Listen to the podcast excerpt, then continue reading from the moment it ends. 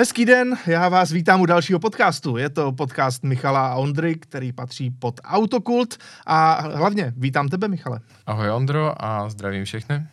Eh, na začátek bych chtěl poprosit o takovou drobnost. Pokud se vám náš podcast líbí a třeba na něj koukáte na YouTube, nejen posloucháte na podcastových platformách, tak poprosím o like na tohle video. Stejně tak, pokud právě posloucháte na podcastových platformách, určitě nám udělá radost, pokud se přihlásíte k odběru nejnovějších podcastů této naší série. No a my dneska můžeme začít eh, zase malinko hloubat v tom světě automobilového průmyslu. Ovšem, začneme něčím, co jsme tady ještě moc neměli. A to je, to je v podstatě obyčejné auto. Možná jste si někteří říkali, že tady opravdu probíráme různé kuriozity, zajímavosti a probíráme auta, která jsou třeba pro většinu lidí nedosažitelná. A máte do jisté míry pravdu, takže se dneska chceme trošku polepšit. No a Michale, začneme autem, které mě zaujalo v poslední době. Mm-hmm. A mhm. to možná z trošku jiného důvodu, než si mnoho lidí myslí. Tady na obrazovce je, je to nový Opel Astra. Michale, eh, designově je to rozhodně svébytné auto, mm-hmm. které si myslím, že bude mít své velké fanoušky právě tím, že ten design Určitě. je takový jednoduchý. Mně se upřímně líbí a je hezké pozorovat, že Opel tak nějak ožil tím zařazením do konec konců francouzského koncernu, což mnozí lidé úplně nečekali. Ano. Určitě té skepsy tam bylo poměrně dost, ale je zajímavé, že v zásadě v nulovém čase tak Opel poměrně nakopnul svoje prodeje a není důvod se divit, protože z aut, která byla taková, řeknu, bezpohlavní a možná jedno z úplně největších marketingových zoufalství jako posledních deseti let bych označil Opel Adam, který se snažil konkurovat Mini Cooperu a pětistovce, ale tak nějak zapomněl, že není stylový.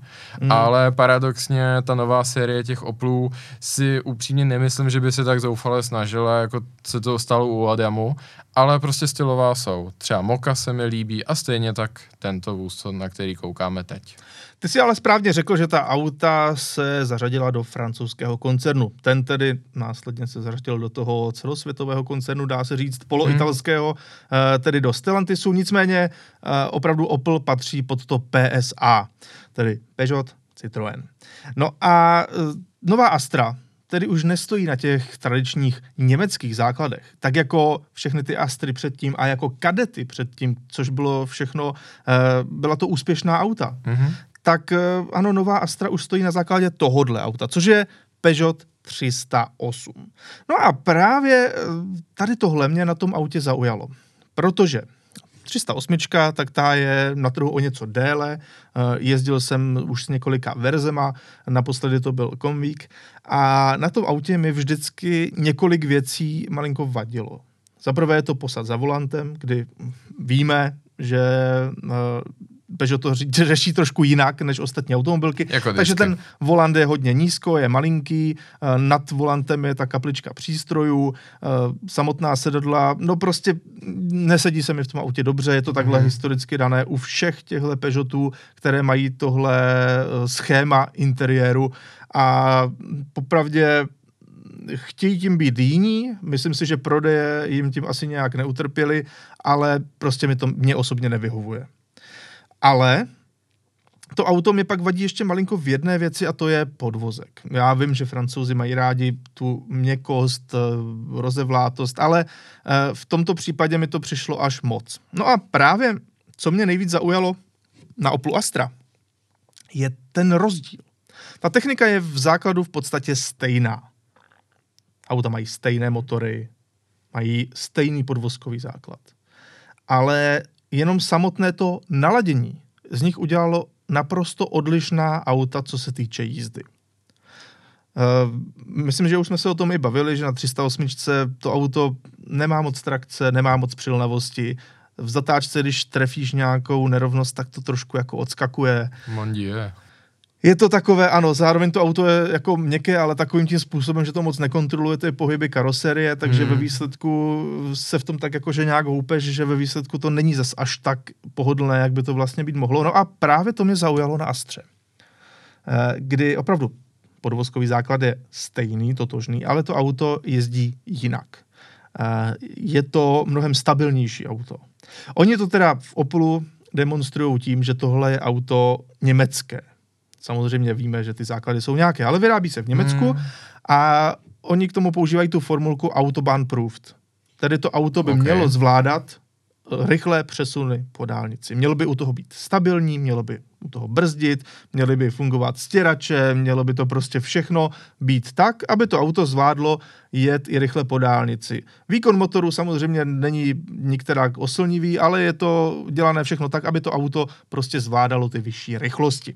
No a právě to uh, se dá možná trošku připsat do celkového toho jízdního charakteru, kdy to auto opravdu uh, působí mnohem stabilněji, má lepší přilnavost, líp brzdí, nejde hned do ABS na mokru, jako to dělá Peugeot, když člověk zabrzdil trošku rychleji na nerovném povrchu, tak to je okamžitě. Mm-hmm. Uh, opravdu působí to mnohem jistěji. Dokonce to má lepší řízení, kdy to se dá snadno vysvětlit tím, že v Oplu ukazovali, co všechno předělali a třeba právě posilovač řízení je úplně jiný než v Peugeotu, pak nějaké stabilizátory jsou jinak a celkové přeladění je samozřejmě jiné.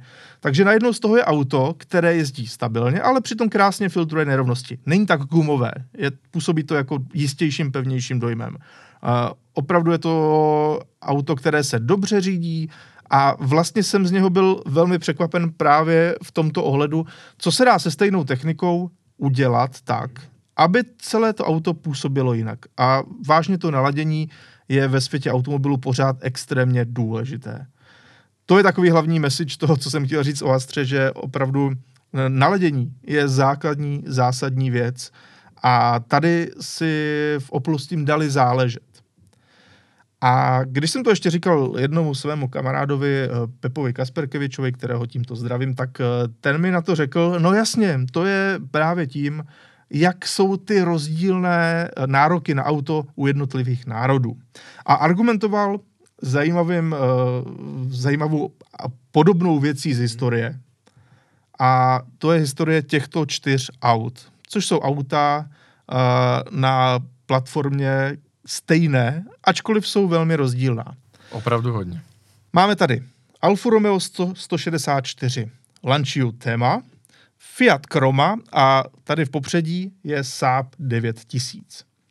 No a právě v tomto uh, seskupení, když oni tahle auta vyráběli všichni spolu dohromady, tak uh, všechny ty italské značky, když to auto postavili, když s ním vyjeli, tak byly nadšené nadšené tím, že postavili opravdu dobré auto. Všichni si věřili, jo, tohle je super. Ovšem ze Švédska od Sábu přišlo něco trošku jiného. Tam přišel dopis a tam psali, no to auto je příšerné. Co to sakra je? Takhle to nemůžeme pustit do výroby. A to je přesně podle mě eh, naprosto jasný důkaz toho, že opravdu eh, mně se to na tom hrozně líbí, jak ten svět Audi je rozdílný i podle té jednotlivé krajiny. To každopádně.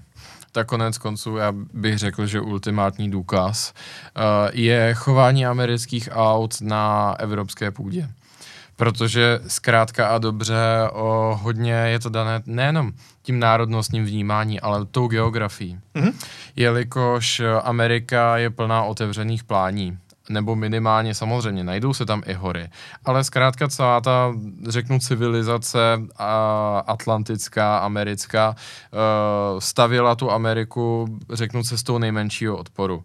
Evropa je podstatně starší historicky, tady se samozřejmě to osídlení uh, rozvíjelo, když to vlastně tak řeknu, tak 4000 let, Mm-hmm. Byť Samozřejmě. dá se o tom diskutovat, když bychom do toho zahrnuli ještě i nějaké jako jiné věci, nebo naopak tu antiku nějakým způsobem dali pryč, ale já ji nechci dávat pryč, protože římané samozřejmě měli vliv na to, jak vypadá střední Evropa a Itálie. Mm-hmm. No a vzhledem k tomu, že nás tady poměrně hodně a těch geografických útvarů stejně tak, tak samozřejmě, že máme ty silnice i historicky vzato uší, klikatější a snažíme se dostat do každého toho kouta tím pádem vždycky tady budou mít mnohem větší úspěch auta, která jsou menší, mají opravdu dobré brzdy, opravdu dobré řízení. V Americe, kde ta civilizace právě začala xnásobně později a vyvíjela se úplně jinak a proto cestování si vybírala hlavně tu snadnou cestu po těch pláních a hustota osídlení je podstatně menší, no tak pak samozřejmě to auto vypadá a chová se úplně jinak. Ano. Pak samozřejmě ten hlavní jako fokus, to zaměření může být na tom, aby ta karoserie byla tak velká, že řidič a spolujezdec na sebe pomalu nevidí. Mm-hmm. A šlo tam hlavně o ten motor, od kterého že je žádáno, aby byl sticha a málo točil.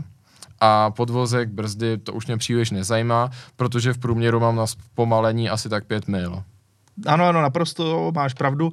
A navíc je to opravdu i o tom, jak jednotlivé národy ta auta používají, mm-hmm. což ty si vlastně řekl, ale mě to připomnělo právě ten francouzský speciál Grand Touru, kde opravdu říkali, jo. jo, tady je to úplně jedno, co to auto dělá, jak jezdí, uh, nikdo se o něho nestará a prostě až dojezdí, tak se vyhodí a koupí se nové. A, a je skutečně zajímavé, že přesně, když se na to narazil, tak to, to si z Grand Touru jako vypůjčíme nebo můžeme hmm. prozradit. Hmm Eh, že uh, oni tam dochází k závěru nebo předestírají, řekněme, takovou tezi, v zásadě ji potvrdí, že ve Francii je vyloženě nespolečenské starat se o svoje auto. Hm. Třeba, že byste se na někoho naštvali za to, že vám ho odře. No, nebo, nebo už vůbec jako řešit to vůbec. Že by vůbec eh, ne, i tady v Česku nebo i v Británii, řekl bych, v Německu se třeba řeší, jako pány, na, pánu se může dotknout, pokud dámský doprovod jako nějak výrazně nakopne práh nebo dveře tam by to bylo, to byste byl úplně jako sociopat, to by vás poslali na léčení, kdybyste jako tohle to řešili ve Francii. Ale ze zkušenosti od pár dalších lidí, kteří mají s tím prostředím zkušenost, nebo tam žijí, nebo se tam dokonce i narodili, tak já vím, že to skutečně tak je. Ve Francii prostě, ano, jsou tam lidé, kteří mají rádi auta, ale je to tam vnímáno úplně jinak. Prostě máte to auto v garáži, nejspíš většinu času někde na venkovském sídle a eventuálně třeba s tím jezdíte track day a tak dále. Ale kdekoliv, kde jsou jiní lidé, typicky město, i ty menší města a tak dále, tam se prostě počítá s tím, že do vás někdo nabourá a nemůžete se za to zlobit, pokud to není vyloženě něco velkého. Hmm, je to tak, je to tak. Takže on ten rozdílný přístup pak dělá i rozdílná auta. Mm-hmm. A to jsem právě chtěl demonstrovat 100%. tím uh, příkladem Oplu Astra, kde je to auto ze stejného těsta, jenom to působí úplně jinak. A teda uh, z našeho pohledu lépe. Třeba z toho francouzského pohledu úplně ne. Upřímně, myslím si, že to je jako k další polemice, protože eh, slyšel jsem tvoji zkušenost, zároveň jsem to auto viděl. Na jednu stranu od těch francouzů uh, mi jeden druh auta tady chybí na tom trhu. Hmm. To, že jak říkáš, eh, je houpavější ta 308. Uh, řeknu, že nějakým způsobem upřednostňuje to měkčí tlumení, ten méně progresivní odskok a tak dále.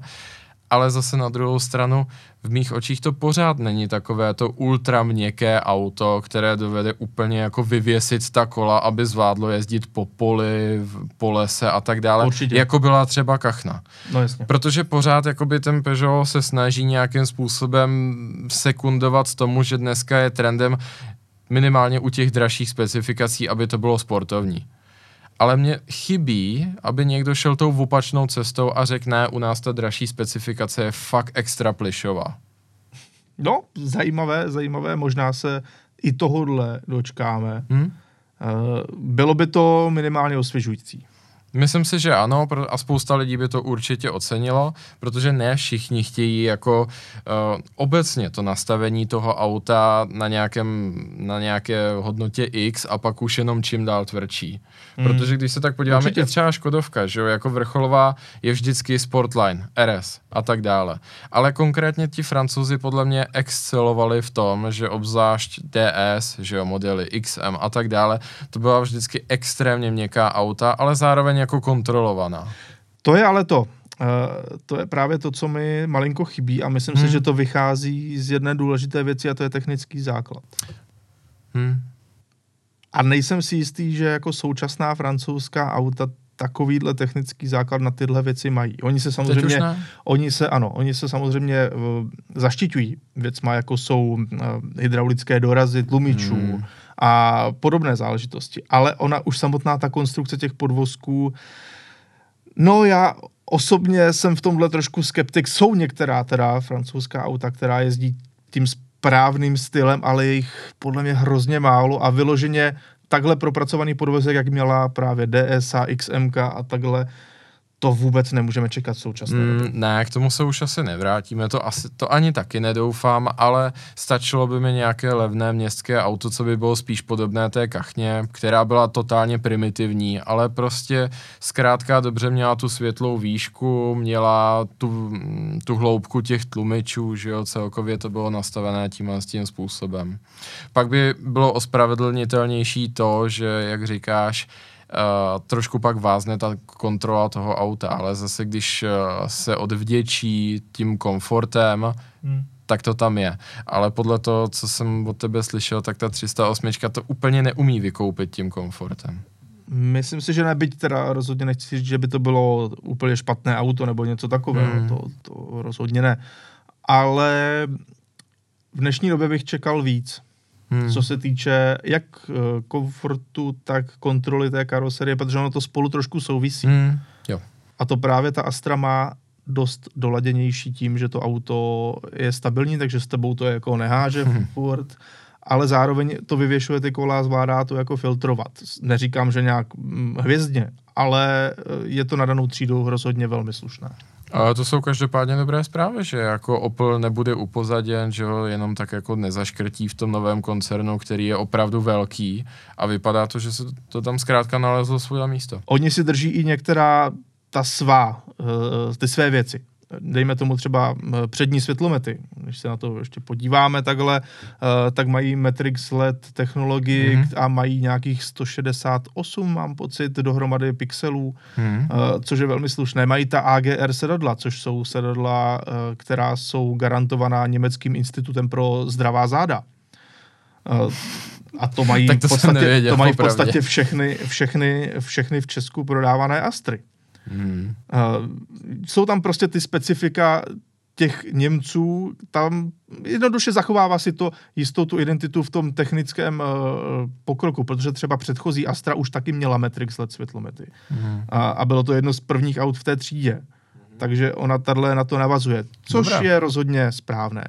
Ale myslím si, že je na čase jít trošku dál a jdeme k autu, které nás podle mě oba dva hodně zaujalo svým designem, protože v poslední době jsme asi nic takhle výrazného neviděli. Byť tedy asi necháme malinko promluvit i vás, zda se vám to líbí nebo ne. Pokud nás jenom posloucháte, klidně si to pak najděte. A jedná se o Hyundai Ioniq 6.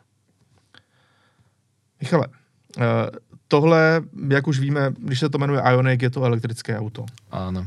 Podíváme se ještě na to, jak vypadá ze zadu. To bude klíčové. A Tady. tohle je velmi zvláštní auto, byť vidíme v tom náznaky některých třeba jiných, uh, jiných modelů, jiných výrobců, ale celkově opravdu je to něco neobvyklého. Uh, jak ty to vnímáš? Já musím říct, že většinou tu odvahu cením a tady to nebude jinak, protože to auto je rozpoznatelné, Mm-hmm. Takhle, jak ho vidíme, tak to je finální varianta, takže krom nějakých, řekněme, výbavových prvků, tak by se to měnit nemělo. A hlavně, když se budeme bavit o té zadní partii, já si nemůžu pomoct, to je prostě sáp, to vypadá jako, design, to vypadá jako designové znovu zrození Sábu, eh, což samozřejmě... 900 turbo. Přesně tak, to je 900 turbo úplně jak když vyšije a nutno uznat, nebo uznat, říct, že tehdejší designová škola Sábu měla určitě s eh, velkou fanouškovskou základnu. Ty pozdější Sáby se téhle hodně splývavé zádi v kombinaci s pětidvéřovým provedením už totálně vzdali, takže vlastně tohle hmm. to designové a konstrukční řešení zádi tady není už přes 25 let.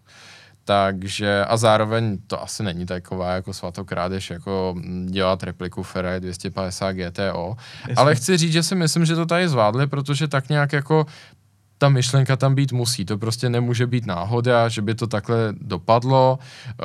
Uh, určitě Sába nikdy viděli designéři Ioniku 6 a nějakým způsobem zahráli jako novou písničku na tohle téma a musím říct, že mně se to líbí, protože jako napodobení na to není, ale zároveň to přináší designové řešení, které tady už v minulosti bylo a vypadá zajímavě a určitě nelze opomenout to, že to bude mít obrovské uh, výhody aerodynamické protože ten kapkovitý tvar se zádí, která jakoby jde do špičky, vydáme teďka čím dál častěji. No, je jeden z nejefektivnějších, co se týče uh, součinitou odporu vzduchu a hlavně víření za autem.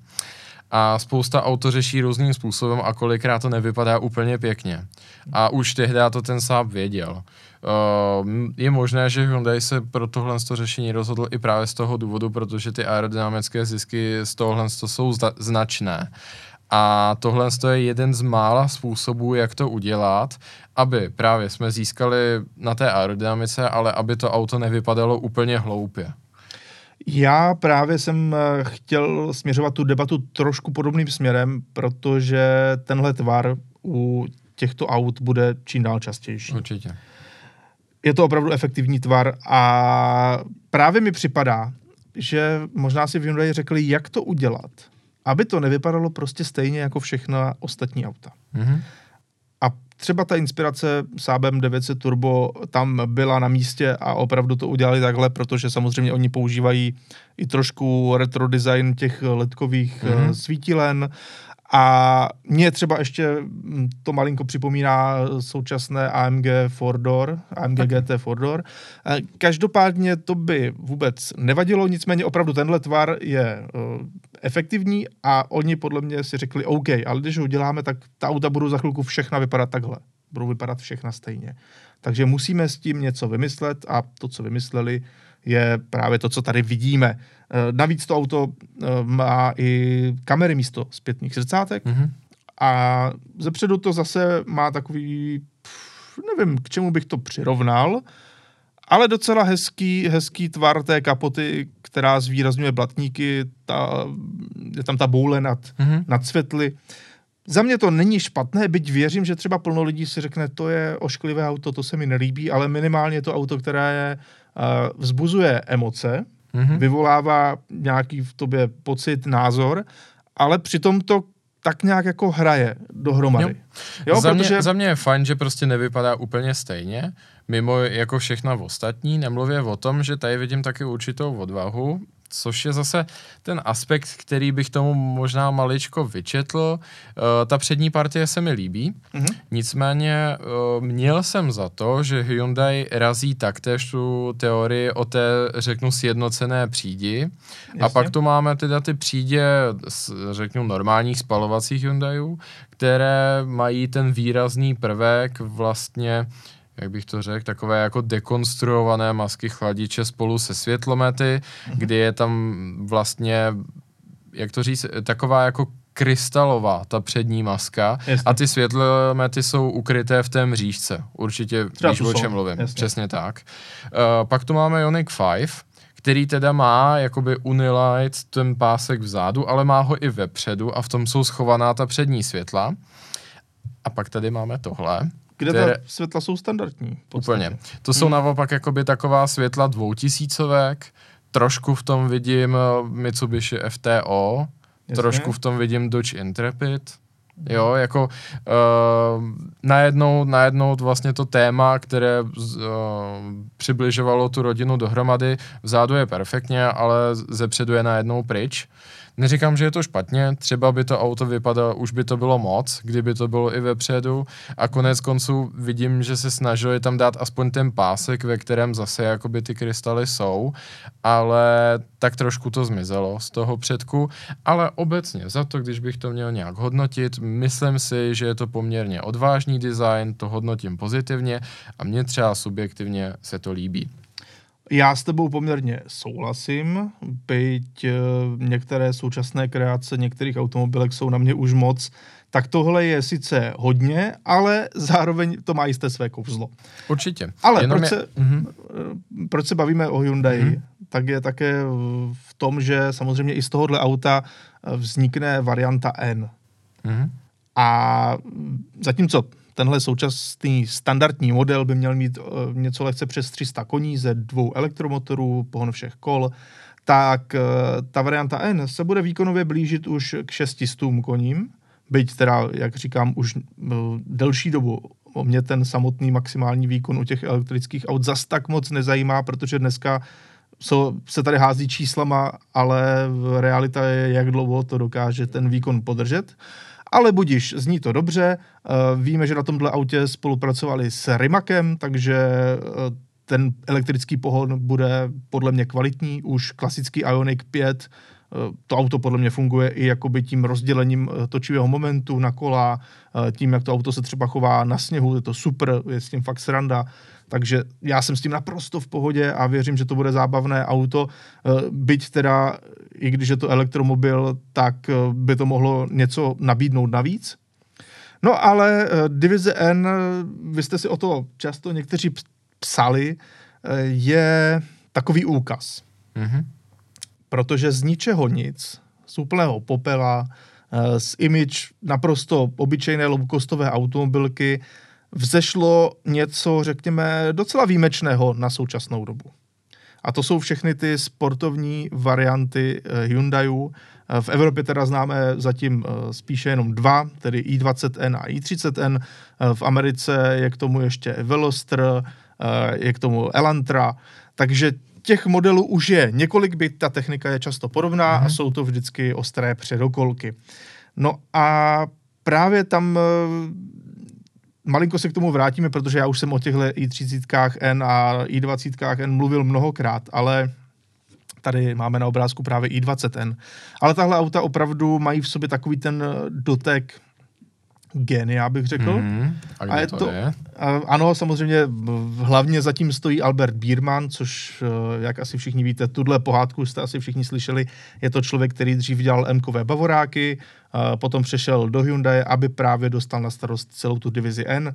Mám teda pocit, že v současné době už v tom Hyundai bohužel není, ale přesto ta auta současná jezdí právě podle toho jeho odkazu. Jenom bych možná dodal jednu drobnost ještě, mm-hmm. vzhledem k tomu, že se tady bavíme o tom o head hatchích, které ano. nesou jeho podpis. Ano. On u BMW taky stvořil jeden hatch, nebo respektive po vícero. Uh, byly to první Mini Cooper S, uh, Mini Cooper John Cooper Works v té generaci R50, R53, R56 mm-hmm. a hlavně jeho dílo a jeho přání, které nakonec board BMW Mini vyslyšel, tak bylo první John Cooper Works Grand Prix. Takže GPčko. Přesně tak. První, mm. jak se před, mu přezdívá, GPčko. První GPčko a podle veškerých nadšenců i odborné veřejnosti to zdaleka nejlíp jezdící je taky jeho dílem. Naprosto tomu věřím, takže ten člověk už měl nějaké zkušenosti právě i s ostrými hatchbacky a nutno říci, že to krásně celé přetavil v to, co jsou dnešní enkové Hyundai. Ta auta mají několik výhod. První výhoda je, máme tady i20N, mm-hmm. vedle toho i30N. Ta auta nejsou drahá, zejména u nás v České republice ještě bych vypíchl právě i30N, protože to auto se u nás v Česku vyrábí. To jsem zrovna chtěl říct, to je velká výhoda. A ano, a podle toho to cena, ta cena vypadá. Takže zatímco všechny de facto konkurenční hatchbacky dneska jsou cenově jako buď blízko milionu nebo přes milion, tak základní cena i30N je pořád, eh, pokud se nepletu, 699 tisíc korun. To vzhledem k tomu, co za to člověk dostává, je dosti málo a samozřejmě můžou se na to názory lišit, ale byť nemám to auto samozřejmě, ale přišlo by mi sympatické, že v určitou část z těch peněz člověk posílá na Moravu. No ano, to je taková humanitární pomoc. teda, uh, abychom to řekli správně, no to je do Slezska, protože někteří lidé jsou na to hákliví. Tak Nošovice okay. už asi pět kilometrů leží ve Slezsku. Dobře, pardon, to, to musíš upřesnit ty. Ty tam tuď pocházíš, takže znáš přesně ty Úplně přesně tam tuď ne, ale ano, znám, znám to tam poměrně detailně a v té mm-hmm. továrně jsme byli několikrát a musím říct, že to je hezká moderní továrna. A co mě na tom právě zaujalo, tam ti lidi nejsou jenom takový, že by to jako zbouchali to auto a konec. Tam mm-hmm. je normálně část vývojového centra. Mm-hmm. Tam jsou testovací jezdci, kteří s tím autem jezdí na okruhy, eh, do mostu, na Nordschleife, eh, kamkoliv jinam. Super. Jezdí s tím do Alp, jezdí to auto opravdu i vyvíjet. Mm-hmm. Takže i v Česku je tam takový ten dotyk toho českého člověka, že to není jenom, že by to auto vyrobili, ale oni opravdu dodávají těm vývojářům nějaké svoje poznatky. A přímo právě s těma autama i jezdí. To je hodnotná informace. A co jsem chtěl říct si, tak ano, samozřejmě, abys měl ten správný, tu správnou variantu, potřebuješ paket performance, tak pak to auto vyjde nějakých 780 tisíc korun, což je pořád na dnešní dobu fakt dobré. Mm-hmm. No a uh, za i20N, tak ta stojí od nějakých 609 tisíc korun, něco podobného. Mm-hmm. A ta auta ale mají i tu výhodu, že opravdu jsou sladěná. To se mi na nich líbí nejvíc. Je to stavěné jako auto, které má fungovat jako celek. Protože často najdeš auto, které je prostě super na brzdách, eh, skvělý motor, ale pak ti přijde, že to má blbý řízení a špatně to řadí. Nebo mm-hmm. jo, něco takového. Tadle auta možná nejsou ve všem eh, nejlepší, ale jako sladěnost toho celku si myslím, že je naprosto výjimečná a to si myslím, že je právě to, kde Albert Miraman udělal tu svoji práci. Mm-hmm. Protože opravdu se zaměřil na to, ať to celé funguje jako dohromady. A to je věc, kterou já šíleně oceňuju na autech, protože vím, že to je jedna z těch nejtěžších věcí a Hyundai to muselo stát obrovské peníze, aby to takhle bylo. Z toho nic, aby se vytvořilo uh, něco, co dohromady funguje. Mm-hmm. Takže v tomto ohledu já jsem roz, rozhodně fanoušek divize N. Uh, myslím si, že i30N, zejména i30N, je uh, v podstatě jedno z nejlepších aut do milionu korun a zároveň jeden z nejlepších ostrých hatchbacků. Pro mě možná osobně i nejlepší, co je na trhu. Mm-hmm.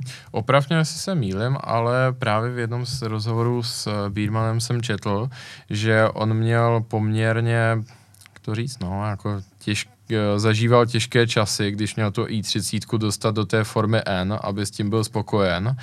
A údajně to auto a ta jeho zadní část tak má poměrně hodně vzpěr a výstuch, proti kterým původně ekonomické oddělení Hyundai hodně prskalo, protože to strašně zesložitilo ten výrobní proces a že to tam nakonec dostal a tím pádem to Enko je jako opravdu substanciálně význa, eh, jiné než no, normální. Já si myslím, že si nedokážeš úplně představit, o kolik to auto je jiné než normální i30. Mm-hmm. Já když jsem byl na úplně první prezentaci těchto aut, byl to ještě před faceliftový model, mm. bylo to v Itálii eh, na okruhu, tak eh, právě Albert Biermann tam měl přednášku o tom, co všechno jsme změnili. Mm-hmm. Ta přednáška, i když byla hodně povrchová, tak trvala hodinu a půl. A na tom autě je jiné úplně všechno co se týče té techniky. Takže samozřejmě výstupy tam jsou, je tam výstuha v kufru, která je viditelná, mm-hmm. uh, omezuje prostor, když složíš zadní sedačky, ale plní tam tou svou funkci. Ale to auto má jinou přední nápravu. Uh, to auto má jinak seřazené chladiče. Uh, má to prostě veškeré detaily, jsou tam úplně jinak. Hmm. A není to jenom o tom, jo, dali jsme na to lepší brzdy, uh, dali jsme tam výkonný motor a přitvrdili jsme podvozek. Hmm. Ne, tady je opravdu všechno jinak a má to nějaký svůj význam, nějaký svůj důvod. To auto mimochodem podobně jako to dělali někteří jiní, tak oni ho původně testovali tak, že ho prostě v té sériové formě hodili na 24 hodinovku na Nürburgring. Mm-hmm. To se taky málo ví, prostě to auto tam poslali, auto to odjelo a řekli si OK, tak to je dobrý. Mm-hmm. Jo, to je zase jeden z těch testů výdrže. Funguje to, takže fajn.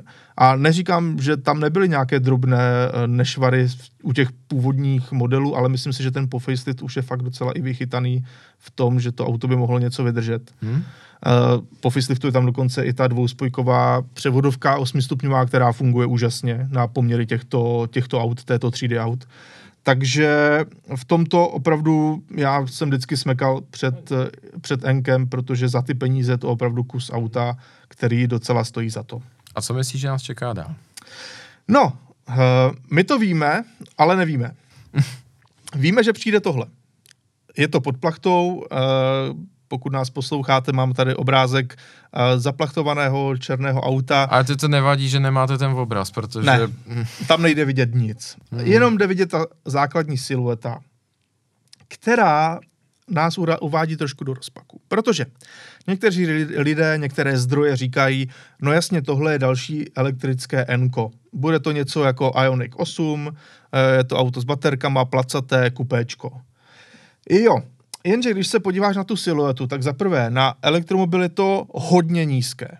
Elektromobil má baterky v podlaze a proto ta kabina musí být docela vysoko.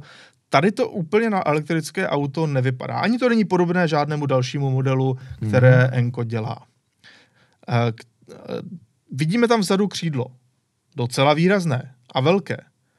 Takže je to spíš auto, které se tváří jako, dejme tomu, supersport. No, ještě ke všemu teda, co jestli si dole ty patrné, považuji se tak nějak jako maličko trefit, no. ale z největší pravděpodobností to vypadá spíše, jako by to byl takový crosswing, vypadá to trošku jako design hvězdých válek, tudíž, hmm. že to křídlo vlastně jsou spíše dvě křídla a není, není, pod, není ve stejné rovině jako záď toho auta, ale vůči to zádi toho auta svírá jako výrazně ostrý úhel, mm-hmm. ta, což by ale spíše, vzhledem k tomu, co víme ohledně homologačního procesu, maličko naznačovalo spíše na závodní auto, protože až takovéhle výstřelky se obvykle na silniční auta nedávají, ale nechme se překvapit. Já s tebou musím naprosto souhlasit, protože když jsem tohle viděl poprvé, tak jsem si řekl, ta silueta, no to je závodní auto. Hmm. Není co řešit. Napadlo mě dokonce, jestli, jestli to není uh, další stroj, který by se připsal do toho Le Mans uh, současného světa. Mm. Le Mans IMSA, uh, o tom yes. jsme se bavili v předchozích dílech podcastu, kdy vlastně čím dál více automobilek do toho jde. Uh, my to uvidíme už za pár dní. Už opravdu nás od toho dělí jeden, dva, tři dny, než zjistíme, co se pod tou plachtou ukrývá. A já jsem fakt velmi řekl bych, eh, na vážkách, co to může být a hmm. zároveň se na to velmi těším. Hmm. Takže doufám, že Hyundai se svou divizí N to zase posune někam dál, protože zatím mají nakročeno neskutečně. Prodeje jim jdou skvěle. Hmm. Auta jsou velmi dobrá. Na to, co, jaký je základ toho, přesně ta i30, z čeho to vychází, tak to, co to reálně potom na, na konci je, tak to je neskutečné. Ještě jsem tedy zapomněl, že mají Konu N samozřejmě, což je crossover, který vlastně taky na to, jak to auto je vysoké a jak to vypadá a tak dále, taky to jezdí dobře. Mm-hmm. Samozřejmě má to svoje uh, nějaké omezení, na brzdách to není třeba nejstabilnější auto, ale to je prostě dané tím, jak ta věc hmm. je vysoká. Ale taky je to super auto, takže já doufám, že uh, budeme výdat více modelů N, ale více takových, které byly opravdu dělané stejně pečlivě jako ty první dva, tři, které tady v Evropě máme. Doufejme. No a další naše téma přejde k automobilce, kterou jsme tady probírali už mnohokrát. Možná už vás tím trošku nudíme, ale vy jste si o tom tak trošku sami řekli trošku jste si o to sami řekli, protože uh, psali jste nám na sociální sítě, na náš eh, Instagram, uh, Facebook a tak dále. Co to bylo za akci, kde jsme se objevili já i ty, Michale. Mm-hmm. Máme tady z toho fotografii, je to uh, u zámku Liblice a jsou tady samé Poršáky. Mm-hmm. A má to svůj, uh, má to svůj jeden krásný důvod. Tohle nebyla akce pro veřejnost, ale tohle byla akce pro Porsche Klub Česká republika. Abych byl přesný, Porsche Klub Praha je konkrétní název mm-hmm. našeho klubu. Ty jsi byl náš čestný host, eh, já jsem byl jedním ze spolupořadatelů akce a jsem členem. Uh, upřímně děkujeme za ten pozitivní ohlas, který následoval byt jenom po fotkách. Uh, minimálně v tenhle ten první ročník Cars and Café, mm-hmm. co nemohl být veřejný, prostě z pořadatelských a technických důvodů to nebylo proveditelné. Uvidíme, jak to bude do budoucna. Uh, nicméně uh, bylo, to, bylo to moc fajn a myslím si, že snažili jsme se o takový, řeknu, odraz té moderní, když tak řeknu, západní klubové scény, která uh, je řeknu maličko otevřenější a víc taková, když to řeknu šprcká. Proto právě jsme, ta auta tam měla, byla seřazená ne halabala, ale podle nějakých historických návazností a vlastně celá ta expozice měla své důvody a zároveň konsekvence, ale stejně tak řeknu byla inkluzivní, nebylo to jenom o těch nejnovějších autech a už vůbec to nebylo o tom, jakože vítězí ten, kdo přijede tím nejdražším, nejnovějším. Byl to takový průřez historií a vítané z hlediska historie automobilky Porsche bylo doslova všechno. Já bych tomu jenom dodal, že my jsme o tom původně nechtěli vůbec mluvit, uh, ale právě tím, že jste se na to hodně ptali, tak jsme si řekli, dobře, tak to vysvětlíme, co to byla za akce, byla to opravdu víkendový sraz. Uh, my jsme tam měli spolu komentovanou prohlídku daných aut, která přijela mm. a přestože bylo velmi deštivé počasí, tak jich přijelo opravdu hodně a musím říct, že to byla krásná akce a určitě jsme si oba moc užili, byť ty jsi to měl náročnější s tou organizací. Uh, Děkuji. Každopádně, uh, abychom trošku na to navázali, tak eh, já jsem eh, s chodou okolností jenom pár týdnů před touto akcí měl možnost se sejít při sledování Formule 1, taková typická uh, chlapská záležitost, kdy se můžeme potkat s kamarády, tak uh, k tomu všemu tam byl jeden velmi zajímavý člověk a je to uh, zástupce amerického Porsche klubu. A On je to v podstatě jeden z takových těch největších eh, klubů jedné značky na světě, protože oni mají 130 tisíc platících členů. Tady můžeme vidět uh, auto, které Tom má. Na Instagramu ho můžete najít jako Club Blau, tedy clu, uh, Club Blau. A je to podle toho, že to auto má na sobě barvu Club Blau. Tohle je Porsche 911 GT3 Touring předchozí generace. A je to auto, kde právě Club Blau, Club Blau barva je určená pro členy Porsche klubu v Americe. Myslím si, že dost možná jenom oni si ji mohou eh, objednat. Já mám teďka pocit, že to uvolnili. Že už to uvolnilo, poslední. jasně. Hmm, ale bylo to jako hlavně pro ně. Tak.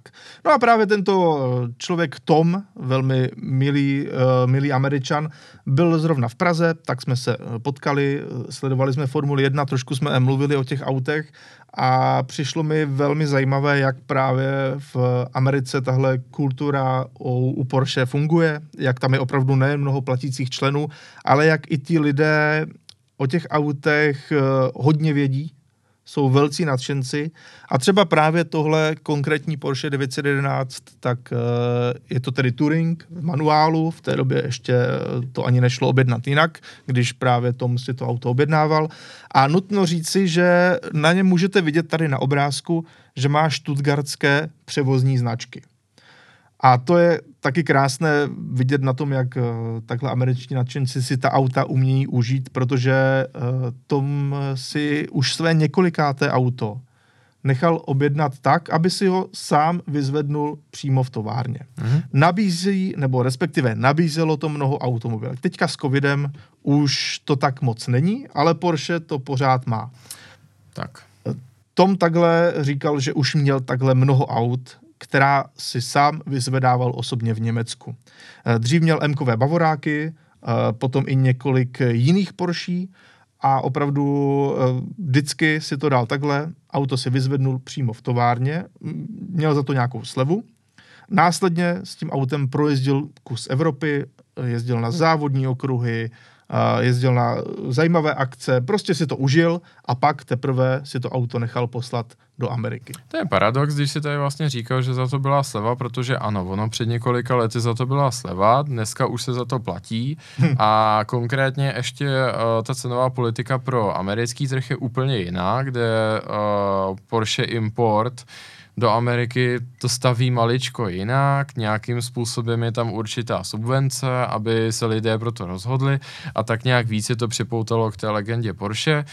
Uh, u nás je to naopak, u nás uh, je to možné si také koupit, ale Jasně. je to spíš komplikace a platí se za to poměrně dost, přičemž je buď možno si vyzvednout 911 Taycana ve fabrice v Zuffenhausenu, mm-hmm byť tam je to předání opravdu krásné a ikonické, protože se to odehrává kolem té původní továrny, kde ta pozice Porsche je velice podobná jako Ferrari, kde uprostřed toho velkého modernizovaného areálu pořád je ta Werk 1, takzvaně. Podobně Porsche, ta, pardon, podobně Ferrari má pořád tu původní bránu Doom Enza Ferrariho a tak dále. Ano. Je to možné pod, stejně tak. Uh, Porsche k tomu nicméně přidává i druhou lokaci, což je Porsche Leipzig, Uh, musím říct moje opravdu oblíbené místo. Tam se vyrábí standardně Macan a Panamera. Cayenne se vyrábí v Bratislavě. Uh, nicméně do Porsche Leipzig si můžete nechat doručit kde co, včetně 911. Uh, Porsche Leipzig má totiž jednu obrovskou devizu a to je okruh. Závodní okruh, certifikovaný Mezinárodní automobilovou federací. Mohli by tam dokonce pořádat i formulové závody, byť samozřejmě dělat to nebudou, ale ty parametry, co se týče uh, únikových zón, uh, bariér a tak dále, to všechny splňuje. A hlavně ten okruh je možno mít, v, sestavit v já nevím, jsou snad desítky různých konfigurací, protože on se sestává z, řeknu, napodobenin slavných zatáček z celého světa a to právě mělo posloužit tomu vývoji. Proto na Lipském okruhu najdete třeba ESA Mobil 1, z, z Německa, že jo, vývrtku z Laguny Seky, původem v Kalifornii, SIčka Suzuka, uh, Bus Stop, Zespa, Francorchamps a spoustu další. To mi připomíná trošku závodní trať Ascari ve Španělsku, která taky se, se stává eh, z těch slavných zatáček, hmm. hmm. které najdete po celém světě.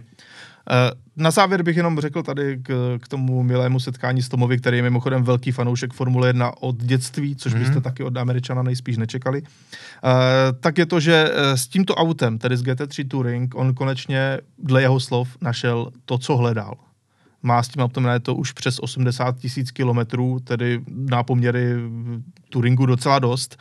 A říkal, že našel přesně to, co hledal právě v tom, že předtím měl i GT3 RS, měl i turbo, měl prostě různá auta, ale až tohle ho naplňuje ve všem, že si říká, že tohle je ideální auto pro něj, takže uh, tohle je takový malý pohled do amerického nadšence. Napro, naprosto mu to věřím, eh, je to moc fajn, že se třeba, že si se s ním mohl setkat, eh, že se vydal do Česka a že tady dochází k tomu tady propoj- hmm, a že dochází k tomu propojování těch nadšenců po celém světě. A konečně z toho můžu udělat ten závěr, co by se dalo vzít jako ta informace, že Porsche kluby slaví 70 let automobilka Porsche slav, jako taková slavila 70 let už před několika lety, ale letos se slaví 70 let existence všech Porsche klubů. Proto mimo jiné měla takovou příchuť zvláštní i právě to setkání v těch Liblicích tady v mm. Česku. Také jsme to svým způsobem oslavovali. A teď, co je na tom právě zajímavé, celkově se ve všech Porsche klubech eh, združuje 230 tisíc lidí na světě je to suverénně nejvíc na světě, hmm. o, co se týče jedné konkrétní značky. Uh, nejstarší klub je konkrétně Porsche klub Westfalische, uh, který byl založen nedaleko Essenu, existuje do dneška.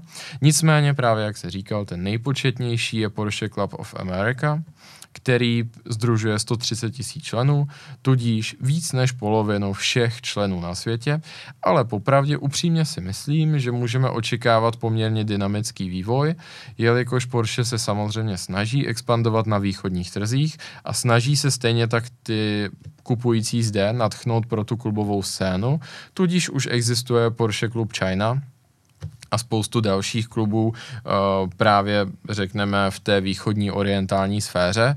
Upřímně si myslím, že to číslo 230 tisíc není zdaleka konečné.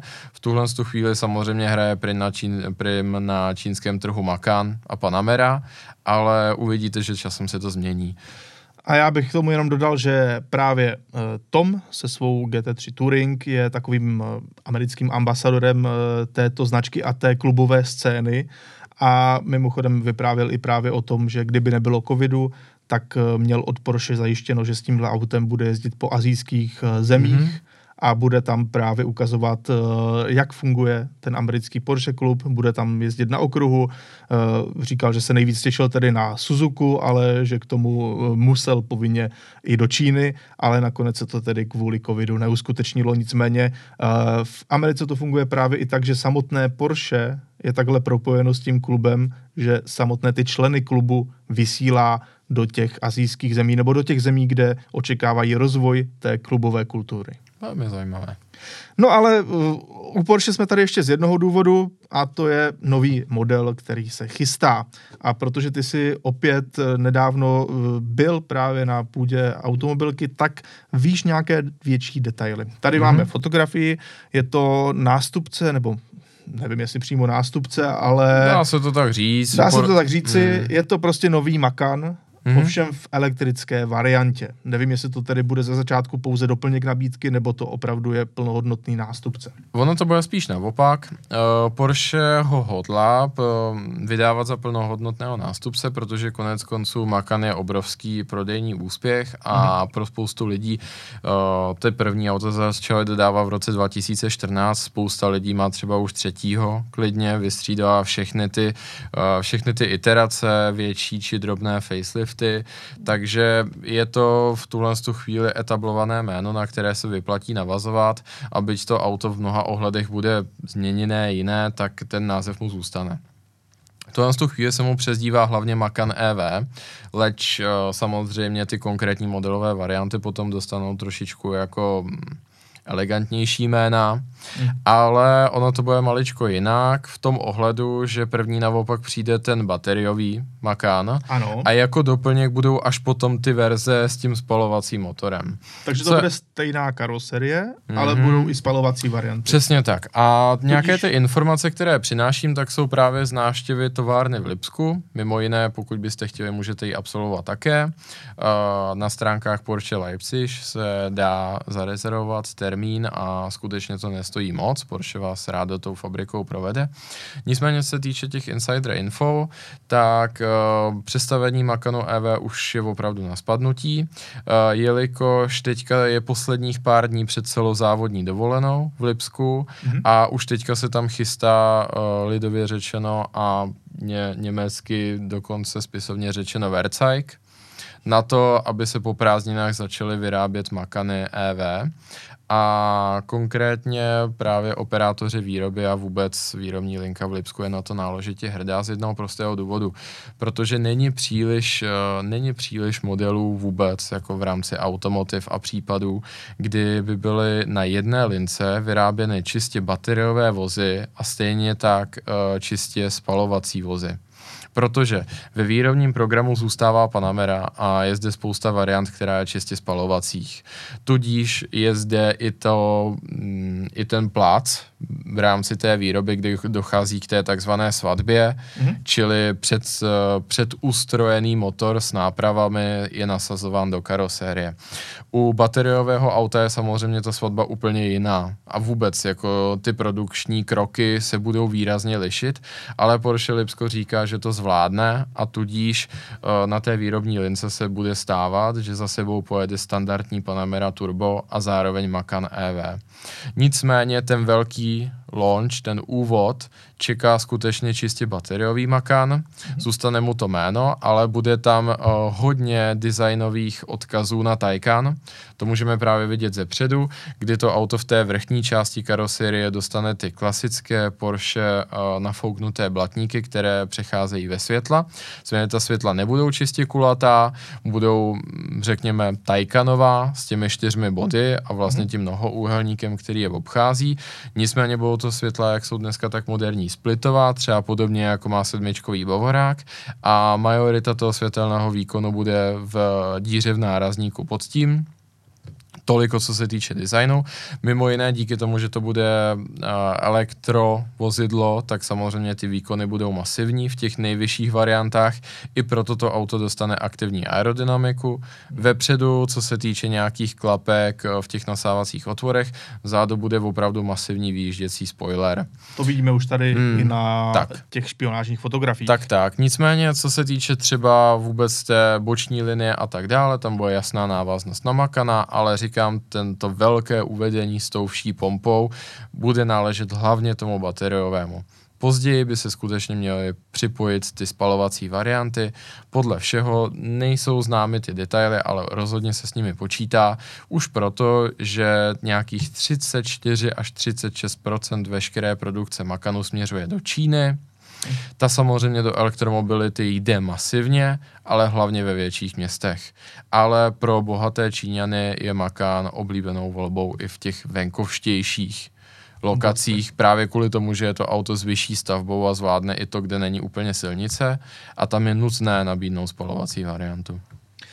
Tak to zní velmi zajímavě. Já tady zkoumám detailně eh, to maskování tohoto mm. konkrétního vozu, eh, což tedy asi ne každý eh, uvidí, pokud nás posloucháte čistě jenom na podcastových platformách, ale je hezké, jak tady si nakreslili vlastní linii oken, aby zakryli tu reálnou. No jednoduše, to auto už takhle na těch špionážních fotografiích vypadá, že bude mít sportovnější tvar, než právě ten současný Makan. A nutno teda říci, že až teď jsem si opravdu všiml, že v nárazníku jsou světla, kterými to auto bude vlastně svítit a tím vrchním, to, co se tváří na těchto obrázcích jako světlo, tak tím se vlastně svítit nebude. Budou to pozičky, jak se tak říká. Je, je možné, že v rámci samozřejmě bude to mít aktivní svícení, mm-hmm. metrixová světla. Je možné, že ta splitová světla budou nějakým způsobem kooperovat až do takového detailu to samozřejmě nemůžu vědět, ale majorita toho světelného výkonu budou ta spodní v tom nárazníku. Třeba podobně jako to má sedmičkový Valorák.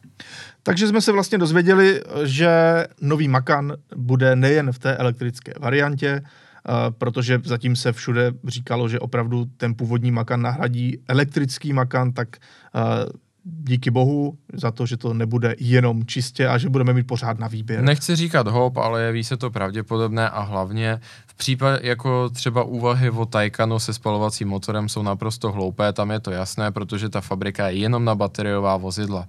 Ale tady právě tu budoucnost o, tak nějak předurčuje jako flexibilnější ta lipská fabrika, která počítá s tím a je, to je právě to, co jsem chtěl zdůraznit, bo je to tím pádem velké unikum, mm-hmm. že na jedné lince hodlá stavět čistě spalovací i čistě bateriová vozidla a úplně všechno mezi tím. To zní velmi zajímavě a tím se pro dnešek budeme loučit. Takže já vám moc děkuju, pokud e, jste vydrželi až sem, e, jak se sledováním, tak e, s poslechem. A pokud jste tedy na YouTube a koukáte se na nás na této platformě, tak eh, ještě jednou poprosíme o like a případně i nějaký komentář, co si právě myslíte o těchto vozech, které jsme tady dneska ukazovali. Takže díky moc a uvidíme se zase za týden a hlavně tedy uslyšíme se zase za týden s dalším podcastem. Děkujeme.